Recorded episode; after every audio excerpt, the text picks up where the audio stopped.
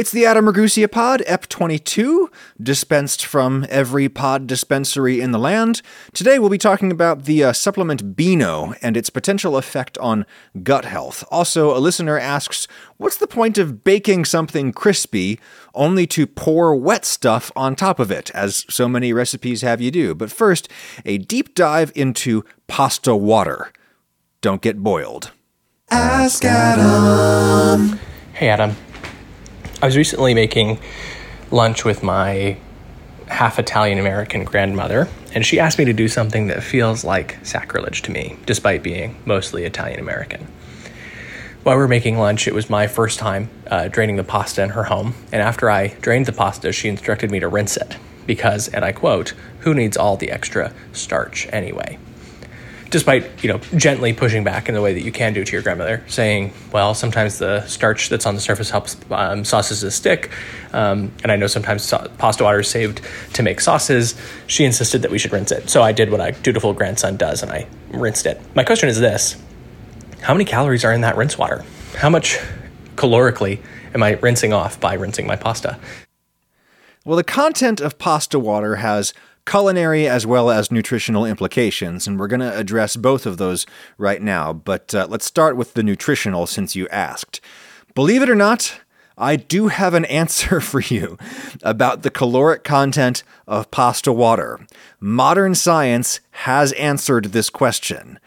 Not because it matters on any kind of individual nutritional level, it doesn't. We are talking about a tiny difference in calories. This is a ridiculous question as it pertains to individual human nutrition, and you know that.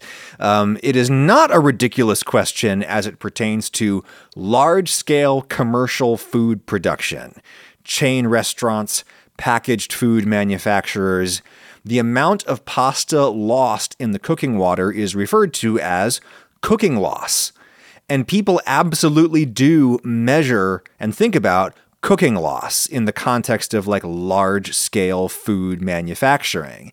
If you can shave a few percentage points off of your cooking loss, multiply that across all the tons of food that your company produces, and it adds up to real money that you are either saving or pouring down the drain. So, I'll refer now to the most recent and most comprehensive study on pasta cooking loss that I can find. It is a 2016 paper out of Warsaw University. The amount of food science coming out of Poland in recent years is crazy and deserves recognition. Anyway, in this experiment, they were evaluating how different pasta drying methods affect cooking loss.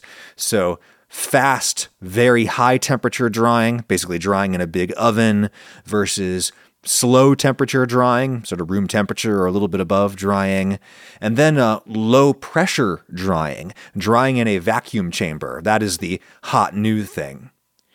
To determine cooking loss, they simply measured the dry weight of the pasta, collected the cooking water after they cooked it, they evaporated the cooking water for 16 hours, and weighed the remaining solids to compare that weight to the original dry weight of the whole product.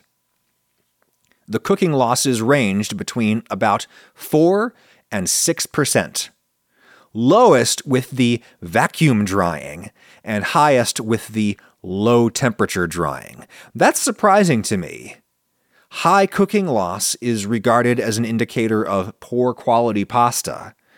Low temperature drying is generally regarded as the higher quality process because it is the traditional process. It is the most time consuming process.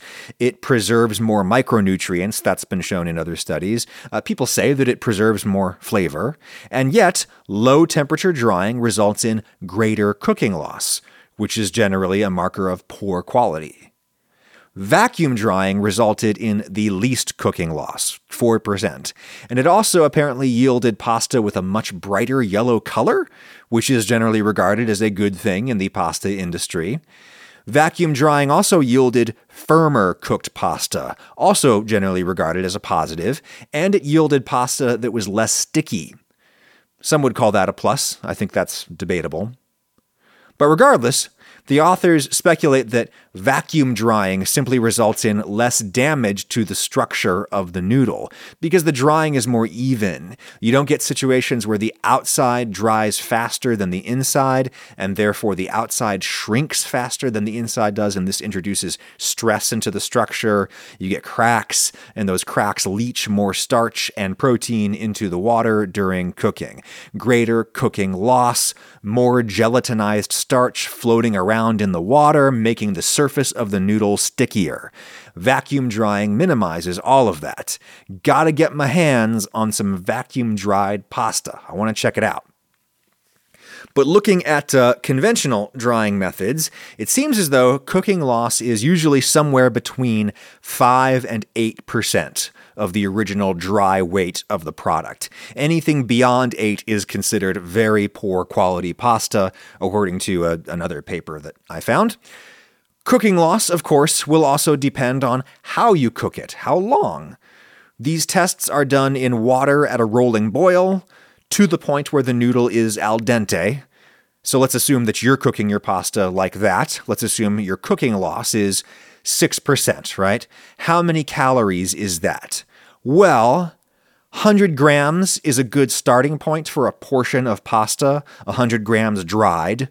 That's a little less than a quarter pound, a little less than a quarter of the one pound box in the US or the 500 gram box everywhere else. One pound in the US is 454 grams. It's usually a little smaller. My dad used to make the whole one pound box for the four of us, and we usually didn't quite finish it all, so 100 grams dried is a single portion, I usually figure. According to the US Department of Agriculture, 100 grams dry pasta has 371 calories. That's obviously going to depend on the specific recipe and drying method and such, but we'll go with 370 calories. When I say specific recipe, I mean the recipe for the pasta itself. This doesn't include all of the creamy sauce and stuff that you're going to pour on. We're just talking about the pasta itself. Its exact calorie content is going to depend on the specific recipe of the pasta and how it was dried and processed and all of that. But let's go ahead and assume 370 calories for that 100 gram portion of pasta. 6% of that that you lose in the cook water, that's 22. 22 calories lost in the boil water, assuming the content of the lost matter is roughly equal in proportion to the content of the total dried pasta mass. I'll tell you what I mean by that. According to the USDA, dried pasta is about 69% starch, nice, 13% protein, 3% fiber, 3% sugar, 2% fat, and the remaining 10% is probably mostly water. Dried pasta still has some water in it. And everything else in there, that 10% that's not water, would be very small amounts of lots of other things a little sodium, all the micronutrients, the minerals, etc.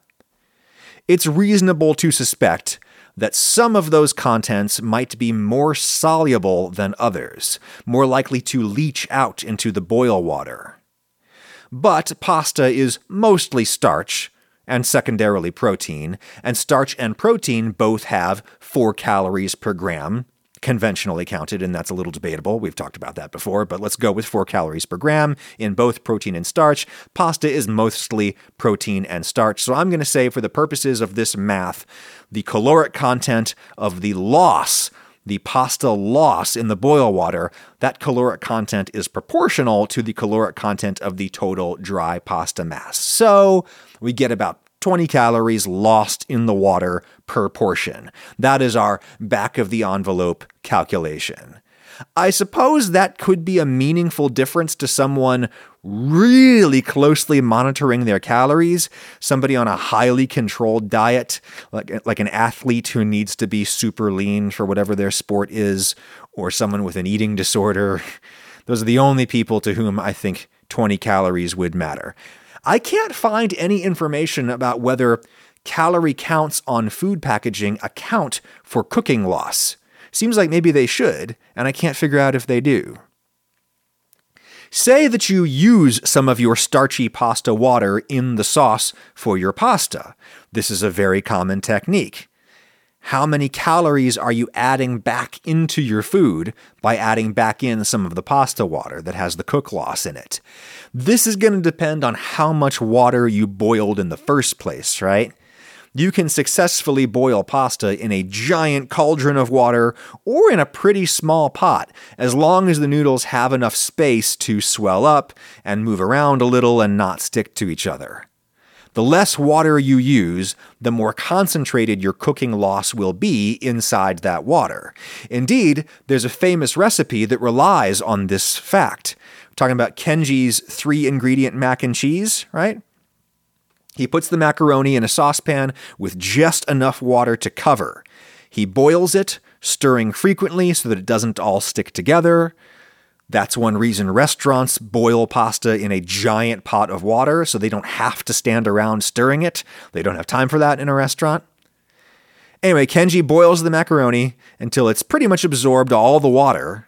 Then he puts in evaporated milk and any good normal melting cheese. It doesn't have to be a processed cheese slice with emulsifying salts holding it together. The gelatinized starch in the water combined with the casein proteins in the milk, that's enough to emulsify the sauce, to keep the fat in the cheese from separating out into an oil slick. It's a really great recipe. The sauce texture is absolutely not as smooth as a cheese sauce made with emulsifying salts, sodium citrate or sodium phosphate, the stuff that binds nacho cheese and American cheese you don't get that unnatural level of smoothness, but Kenji's recipe is still pretty darn smooth. He's also a fan of emulsifying salts. It's not an either or proposition. You can have both in your life. Anyway, point is, the less water you use to boil the pasta, the more concentrated your cooking loss will be inside that water, and therefore the more calories you're going to be adding back in if you use pasta water in your sauce. I suppose in Kenji's recipe, there is zero cooking loss because he doesn't drain any of the water. It all becomes part of the sauce. There's less cooking loss when you boil fresh pasta, I should mention. Fresh, not dried pasta. We've been talking about dried pasta this entire time. According to that same study out of Poland, their experiments with fresh pasta showed a cooking loss of about 2% as opposed to the 4 to 6% they got with their dried pasta samples. They attribute this less cooking loss to the shorter cooking time required by fresh pasta. Fresh pasta only takes like two minutes to cook, and so that's less time for stuff to break off, right? However, I suspect that in practice, the pasta water from fresh pasta could actually have more starch, more calories than water from dry pasta, even though fresh pasta has less cooking loss. I believe this to be true, at least in some cases, because when you make fresh pasta yourself at home, you generally toss it in a bunch of flour to keep it from sticking to itself before you get a chance to cook it. And that flour that you toss it in, that all dissolves into the water when you drop the pasta. Anytime I make fresh pasta at home, the boil water is just frothing with starch gel because of all of the bench flour that hitched a ride into the pot on the pasta. Unfortunately, these are all different questions from the one we started with, which is how many calories does the pasta shed if you not only boil and drain it, but also if you rinse it? Grandma said, go and drain this pasta and then rinse it because nobody needs all that starch. Cooked pasta does indeed have a sticky film of gelatinized starch on it, a residue from the cooking water, in part, I'm sure. I imagine it also consists of starch granules or fragments of granules that are actually embedded in the structure of the pasta, and part of them got hot enough and wet enough to gelatinize. Yes, it is commonly believed that you can wash some of that starch gel away. I think that's probably true, and this is often done in recipes for pasta salad. When you're making a pasta salad, you drain the noodles and then you rinse them with cold water to A, stop the cooking so that it doesn't go mushy, B. Accelerates the cooling process, given that pasta salad is served cold. Otherwise, it's not pasta salad, it's just pasta. And C, you rinse it to get off that starch gel so that the pasta pieces don't stick together into one giant glob in the fridge. Starch gel, like most gels, thickens considerably as it cools. That's why Thanksgiving gravy thickened with starch comes out of the fridge looking like a brown jello dessert. Starch gel that would make a hot pasta pleasantly thick and gooey will turn a cold pasta into a solid block of noodles, a cold casserole, not a pasta salad. I do wonder if Grandma, in this case, was making pasta salad because that would be the most logical reason for her to rinse the pasta or have you rinse the pasta. People generally think hot pasta dishes are improved by a little starch gel. It thickens the sauce, which helps hold fat globules in suspension, maintains the emulsion of your sauce. How many calories are you sparing yourself by washing away that otherwise beneficial gel? I don't know. I have no science to cite for that. However, I would educatedly guess that it's a very, very small number of calories that you're washing away. Why? Because the starch is gelatinized. Starch occurs naturally in wheat and other foods in these tightly packed little balls of millions of individual starch molecules.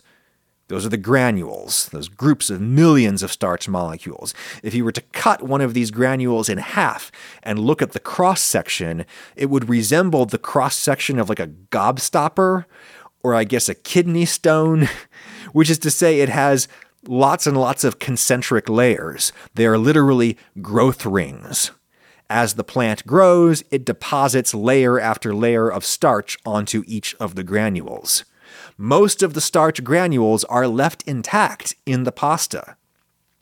The process of milling the wheat down into flour that damages some of the granules.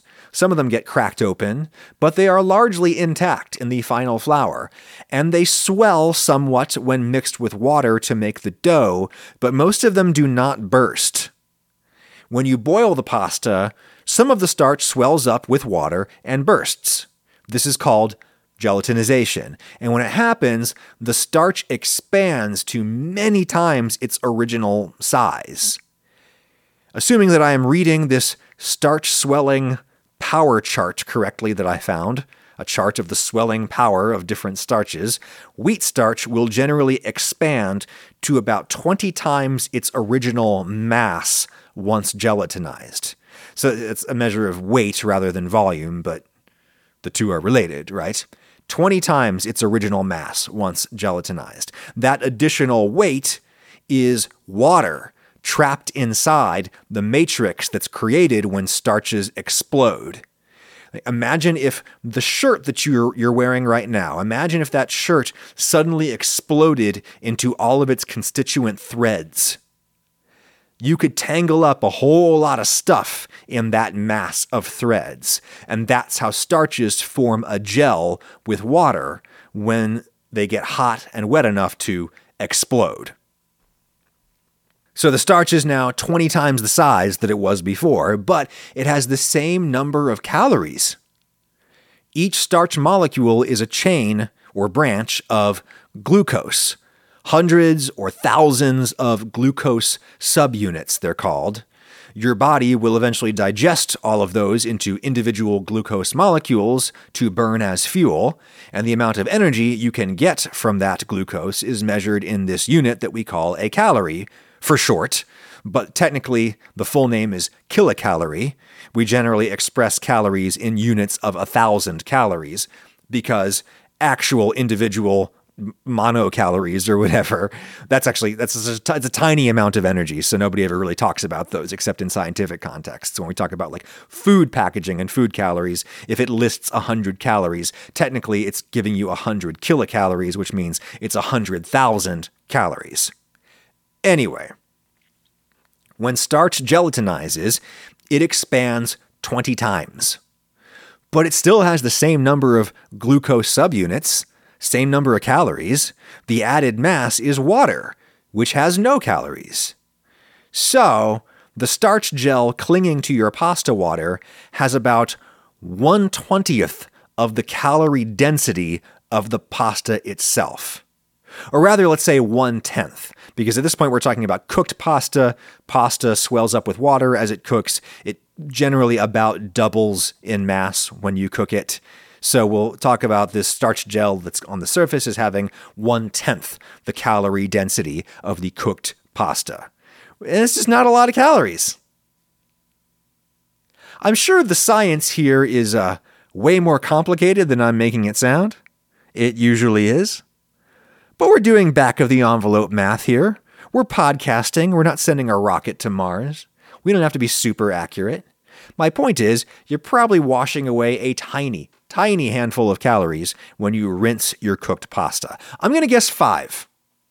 I'm going to guess 2 M&Ms worth of calories. 5 calories washed away from a single portion of pasta weighing 100 grams prior to cooking. 5 calories washed away when you rinse off that starchy gel on the surface. That's my guess. If anyone with a laboratory out there wants to do an experiment to prove me wrong, email me. AskAdamQuestions at gmail. And let's do it. I would love to come to your lab and make a video about that. We could simply wash the cooked pasta with distilled water retain the resulting rinse water, dry it, and weigh the remaining solids. Come to think of it, I could maybe do that myself. I would have to buy a special scale, but I think I maybe could do that. It would be the most useless scientific finding ever, but that's never stopped me before. Two other things that I will say about pasta water before we move on. One, remember that it's probably really salty. We generally salt our pasta boil water, right? Because that's how we get salt into the pasta. Dried pasta is generally not made with any salt in the dough. I have a whole video about why that is the case, but I will summarize it thusly. Salt interferes with the early stages of gluten formation when you're making a dough. Therefore, back in the olden days when people were mixing pasta dough by hand, they might have noticed that putting salt in the dough made it take longer to knead. And so they stopped putting the salt in because kneading is hard. That is my hypothesis based on my experiments. Take it for what it's worth, which probably isn't much. For whatever reason, it just became tradition to season the water, not the pasta. That means that you'll have a lot of excess salt in the pasta water after you're done cooking with it. And if you don't account for that salt when you're making your sauce, you could end up with a really overly salty sauce by the time you mix in some of your pasta water. So under season your sauce if you plan to mix in some pasta water. The other remaining thing I want to discuss is how to best capture pasta water for your sauce. Chefs don't think about this very much because in a restaurant where they just have a giant cauldron of water boiling for pasta all the time, they just simply dip a ladle into the pot and they splash the water into their saucepan. But when we cook at home, we usually don't boil pasta in a giant cauldron all night. We, we boil one batch of pasta, right? And then we drain the whole pot. We're not going to turn around and cook another portion and another portion and another portion all night long. So we do one portion in the pan and then we drain the whole pan. So, the most common way that I retain some water for the sauce is I just don't drain my pasta very thoroughly. I usually drain through a little gap in the pot lid rather than using a sieve or a colander. This saves on dirty dishes. The only problem is it's hard to thoroughly drain pasta that way through a gap in the pot lid. The good news is I usually don't want to thoroughly drain the pasta. I want some of that starchy water for my sauce, so I just leave a little behind. If I'm in a situation where I'm not sure how much water I'm going to want in the final dish, I put a glass or a measuring jug or something in the sink, and as I drain the pasta, I let some of it fall into the glass. Then I can drop the pasta into the sauce, grab the glass, and pour in as much or as little of the water as it seems like it needs to get the sauce texture that I want. Pretty good system. I believe in it, but you do you. Hey, Adam. This is Chris from Arizona in uh, Beckett, too. and I've been taking your advice about fiber, uh, especially getting into beans. I've always really loved Brussels sprouts, uh, a bunch of cruciferous vegetables. Love that stuff. And I, and I also have taken your advice about Beano. It's, it works pretty well. My question is, how does the Beano affect gut health? First of all, Beckett is a good doggy. If you're only listening to the audio version of the show, Beckett is a, a dog, and apparently good dog. Secondly, Chris asks a very good question, and the short answer is nobody knows. But I don't think there's any particular reason to be worried about Beano's effect on your gut health or any other aspect of your health, but it's still a good question, because Beano definitely could affect your, your gut. Beano is the brand name of a dietary supplement, the active ingredient of which is the enzyme alpha galactosidase. Alpha galactosidase, through some very crazy biochemistry that I don't pretend to understand, helps to break down complex carbohydrates that you would otherwise not be able to digest. Complex carbs are molecules consisting of primarily glucose and other simple sugars bonded together in enormous chains or branching trees, potentially thousands of sugars all bonded together. Your body makes enzymes that help you break down complex carbs into simple sugars that you can actually absorb via the lining of your small intestine. Starch is a big category of complex carbs that we can usually digest pretty well thanks to the amylase enzymes that we make, primarily in our pancreas. That's a process that starts, by the way, in your mouth as you chew. There's amylase in your saliva. And scientists have speculated that may be one reason why starchy foods taste good to us, even though theoretically we shouldn't be able to taste starch at all. It may be that you eat the potato and some of the starches in the potato break down in your mouth into sugars that you taste as sweet before you swallow them. Further enzymatic things happen all the way up and down your digestive system that break down your food for you. It's not just in your mouth, happens all the way through. Anyway, we're pretty good at breaking down starch, but we're not so good at breaking down other complex carbs. Complex carbs we can't digest are known as fiber, or roughage, as the Brits would say. The biggest example being cellulose, the most abundant organic substance on Earth. Most plants are chiefly made of, well, number one, water, and then number two, cellulose. And cellulose we cannot digest at all. Technically, I don't think any animal can digest cellulose cows and rabbits and termites and such do not digest cellulose directly, but they do play host to symbiotic microorganisms that eat the cellulose and then the animals are able to digest the resulting bacterial waste products. That's why cows can live on grass. They have a super complex digestive system filled with bacteria that ferment the cellulose into sugars that the cow can actually digest. Beano, as far as I can see, does not help you break down cellulose. And that's not a huge problem because cellulose is such a gigantic and complex molecule. The bacteria in your gut are not very good at breaking down cellulose either. Again, if you want bacteria to handle cellulose for you, you're going to need to grow a complex multi chambered stomach like a cow to give bacteria time and proper conditions necessary to handle cellulose. Most cellulose we eat, we simply pass. It adds bulk to our stools and therefore helps us sweep out all the other stuff in there, and that is one of many reasons why dietary fiber is good.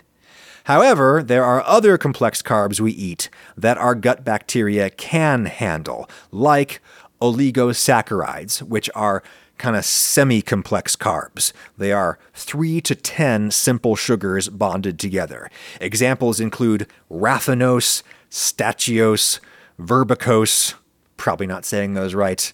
These are abundant in vegetables and legumes. Your body can break down some of the oligosaccharides that you eat, but not all of them. So a lot of them pass to your large intestine, where gut bacteria feast upon them, creating various waste products in the course of doing so, and these include gaseous waste products, and that creates a problem for you, the host organism. Beano, supplementary alpha galactosidase, is a thing you can eat with your food, and at some point in the digestive system, I'm not totally sure where, it will catalyze the breakdown of oligosaccharides into simple sugars that you can absorb in your small intestine before they ever reach the bacteria in your large intestine. It should be said that Beano therefore increases the calories you're consuming, and I've not found any research indicating by how much, but it's probably very small, just like the pasta water thing. Probably not a big deal, because Beano isn't that effective. It's been shown to help reduce gas a little bit. There's a 1994 study out of UC San Diego. Beano first hit the market in the 90s, so that's when they did the studies. This paper is hilarious, by the way. You can find it free on the internet. The authors clearly had a lot of fun writing it. I quote For many individuals, the cramping, bloating, and flatulence associated with a high fiber diet are unacceptable. For others, however, the production of high volumes or resonant, pungent intestinal gas is a source of personal pride and fulfillment and can be used as a greeting or other form of communication. End quote. And that last claim in the paper that was published in a real scientific journal by real medical scientists, that last claim actually has an inline citation. The claim that some people fart to communicate is sourced to Personal Communication M. Bowersox, San Diego, California, April 1992. That's some rock solid sourcing right there. I have identified a few people named M. Bowersox who could conceivably be the source of this claim, people who would have had connections to the UC San Diego School of Medicine in the early 1990s. I don't want to dox you, M. Bowersox. I'll leave it to you to come forward after all these years and clear the air. Spill the beans. Tell us about the fart talkers of Southern California. Are they still in San Diego? Have they been driven into the wilds of Imperial County? Lead us to the fart talkers, M. Bowersox.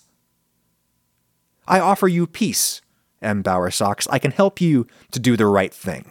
So when you're ready, you find me. Anyway, the authors of this study had people eat a three bean chili with a bunch of veggies in it. Half the people got Beano with their meal, half got a placebo. And the Beano helped a little, particularly around four or five hours after the meal, which is about when you would expect your meal to be hitting your large intestine where the gas is created. Pretty dramatic reduction in uh, recorded flatulence events around there, four to five hours after the meal. Other studies came to similar findings. Beano helps a noticeable amount, but it does not fully de-wind you, not even close. What that tells us is your gut bacteria are still being fed. You are not completely depriving them of stuff to metabolize by eating Beano. Of course, gut health is way more complicated than that. It is conceivable that Beano really only knocks out one kind of oligosaccharide and that one kind of gut bacteria that really depended on that oligosaccharide, they end up dying in your intestine because you're not feeding them enough, and maybe that has implications for your health. Lots of things in your microbiome do have major implications for your health. I can find no studies examining the effect of Beano on the microbiome. I did find a number of interesting, totally unrelated studies co authored by Dr. A. Beano Abdullah Beano at Boston Children's Hospital. But he's a great doctor. It's totally possible that Beano could have some harmful effect on your microbiome, but I'm not super worried about it for the reasons that I've already given, and because alpha galactosidase is not a foreign substance in your body. This particular alpha galactosidase that you're getting from the Beano, that is exogenous, when you get it from Beano, right? Your, your bodies didn't make that particular alpha galactosidase. But your body does make alpha galactosidase. Alpha galactosidase plays a crucial role in all kinds of metabolic processes in humans. In fact, people whose bodies don't make alpha galactosidase because of some kind of genetic abnormality, people who don't have alpha galactosidase naturally in their body, they suffer from a condition called Fabry disease, symptoms of which include a burning pain in the extremities, gastrointestinal pain, kidney disease, enlarged heart, little red spots on the skin, uh, tinnitus, you know, ringing in the ears, all kinds of bad things. So your body needs alpha galactosidase. It is nothing new to your body. In the case of Beano, it's just being made by black mold instead of being made by your body. And you're eating it. And maybe that changes how it affects your body, the fact that it's entering through your upper digestive system. Biochemistry is super complicated, but nobody seems really worried about Beano. My question is Does taking Beano delay the process by which your microbiome adjusts to an increase in dietary fiber? We've talked about this in an earlier episode of the pod. There's a couple of studies that show that people who suddenly start to eat more beans, they find that their gas explodes but then it settles back into a normal range after several weeks of regular daily bean eating. The likely explanation is that you are feeding populations of gut bacteria that are eventually able to multiply and metabolize the molecules that comprise the intestinal gas. They're eating your gas. If you think about people in places like India who maybe get most of their dietary protein from grains and pulses, legumes, they're not blowing ass all the time in India, or at least I presume they're not. Write in and tell me from India if you have any lived experience on this topic. I assume you're not all blowing ass all the time, even though you eat tons of lentils because they are delicious and plentiful in your cuisine. A human system adjusts to a higher fiber diet. And what I wonder is is that adjustment hindered in some way by taking Beano? Seems like it could be. Seems like a relatively easy thing to study, and some graduate student in the audience should do that experiment. If you think it's a frivolous question, remember that excessive meat eating is probably a significant driver of global warming and other environmental problems. Individual and planetary health would probably benefit from everybody getting more of their protein from legumes, and a big reason people don't, many, many consumer studies have shown, is because of the gas problem. Science needs to help address the gas problem. I guarantee you there is foundation money available for that kind of research if you pitch it the way that I just did. Hi, Adam. My name is Kelly, and I'm from Florida, and this is Rusty. And I have a question about baking savory dishes. I have recently baked two savory dishes that put me through a lot of effort to make something crispy, only to then douse it in something soggy afterwards. I made chicken parmesan and I breaded the chicken and I got it all crispy and then covered in tomato sauce. So, like, what was the point? And then now I'm making a chicken cheddar bake and you get a nice crispy crust on top with breadcrumbs and then cover it with tomato slices. Again, making it soggy. So, like, what is the point in going through all of the effort to make something nice and crispy if you're just gonna put something soggy on it afterwards? I don't get it. Thanks for your help, and I love the pod. First of all, Rusty is a very good, uh, uh, whatever Rusty is. Rusty is definitely not a dog. I'm guessing Rusty is a ferret, but I'm no ferret expert. Rusty could easily be some kind of petite freshwater seal, for all I know. In fact, I'm gonna go with that. Rusty the seal. Good seal. Anyway, the wet bread problem. Preach, Kelly, preach! Devotees know that one of my earliest videos is my chicken parm recipe, and I do not sauce the chicken. I fry the chicken, I get it crispy, I put sauce around the chicken on the plate, or maybe under it, and that preserves the crispy top. More sauces should be served on the side. There's no shame in serving sauce on the side. You're not outsourcing work to your guests. I suspect chefs have the same reservation about sauce on the side as they do about table salt. Western restaurants all used to have salt and pepper on the table for guests to add to their food at will.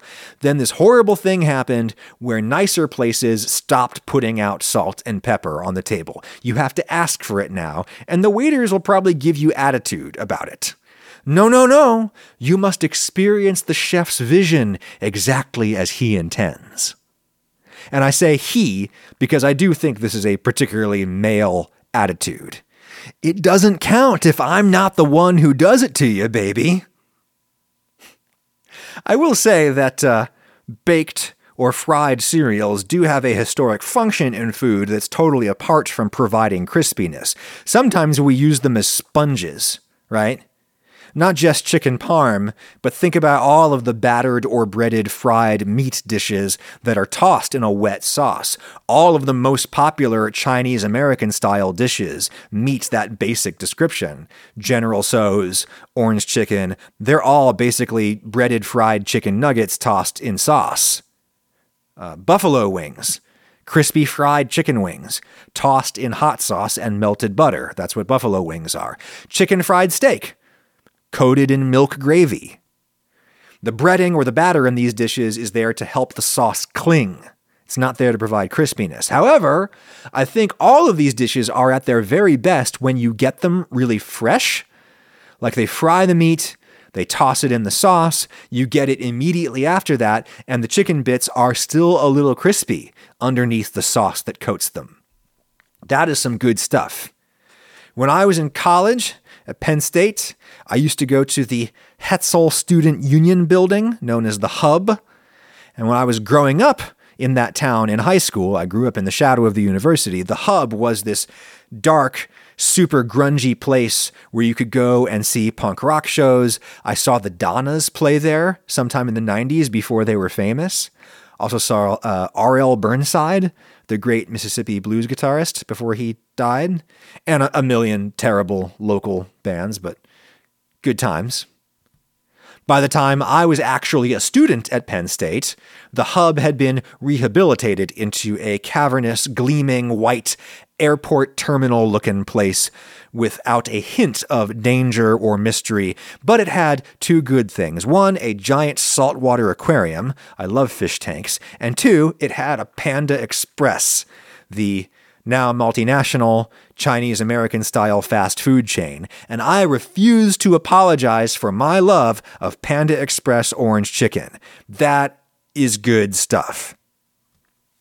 And I had a ritual of going to my morning classes, then slipping into the Panda Express right after it opened at 10:30, and there was no line, and the orange chicken was fresh right out of the wok and still a little crispy under its sugar sauce. Oh, what I would not give for some of that right now. I suppose there are other examples of wet yet crispy bread, the most obvious being pizza. Pizza is a wet bread dish, but if it's well made and if you get it fresh, the bottom of the bread is still a little crispy and the rim of the bread, the cornice, is still crispy. In summation, bread can be a sponge or a crust, and both of these are legitimate functions. But it's even more awesome when it can be both. So I endorse serving sauce on the side. Wait until the last moment to get the crispy bread wet, and you can have it all.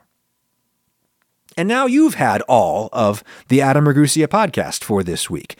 I appreciate you gobbling it up if you have a question or a comment for a future episode, please send a video or audio file to askadamquestions at gmail.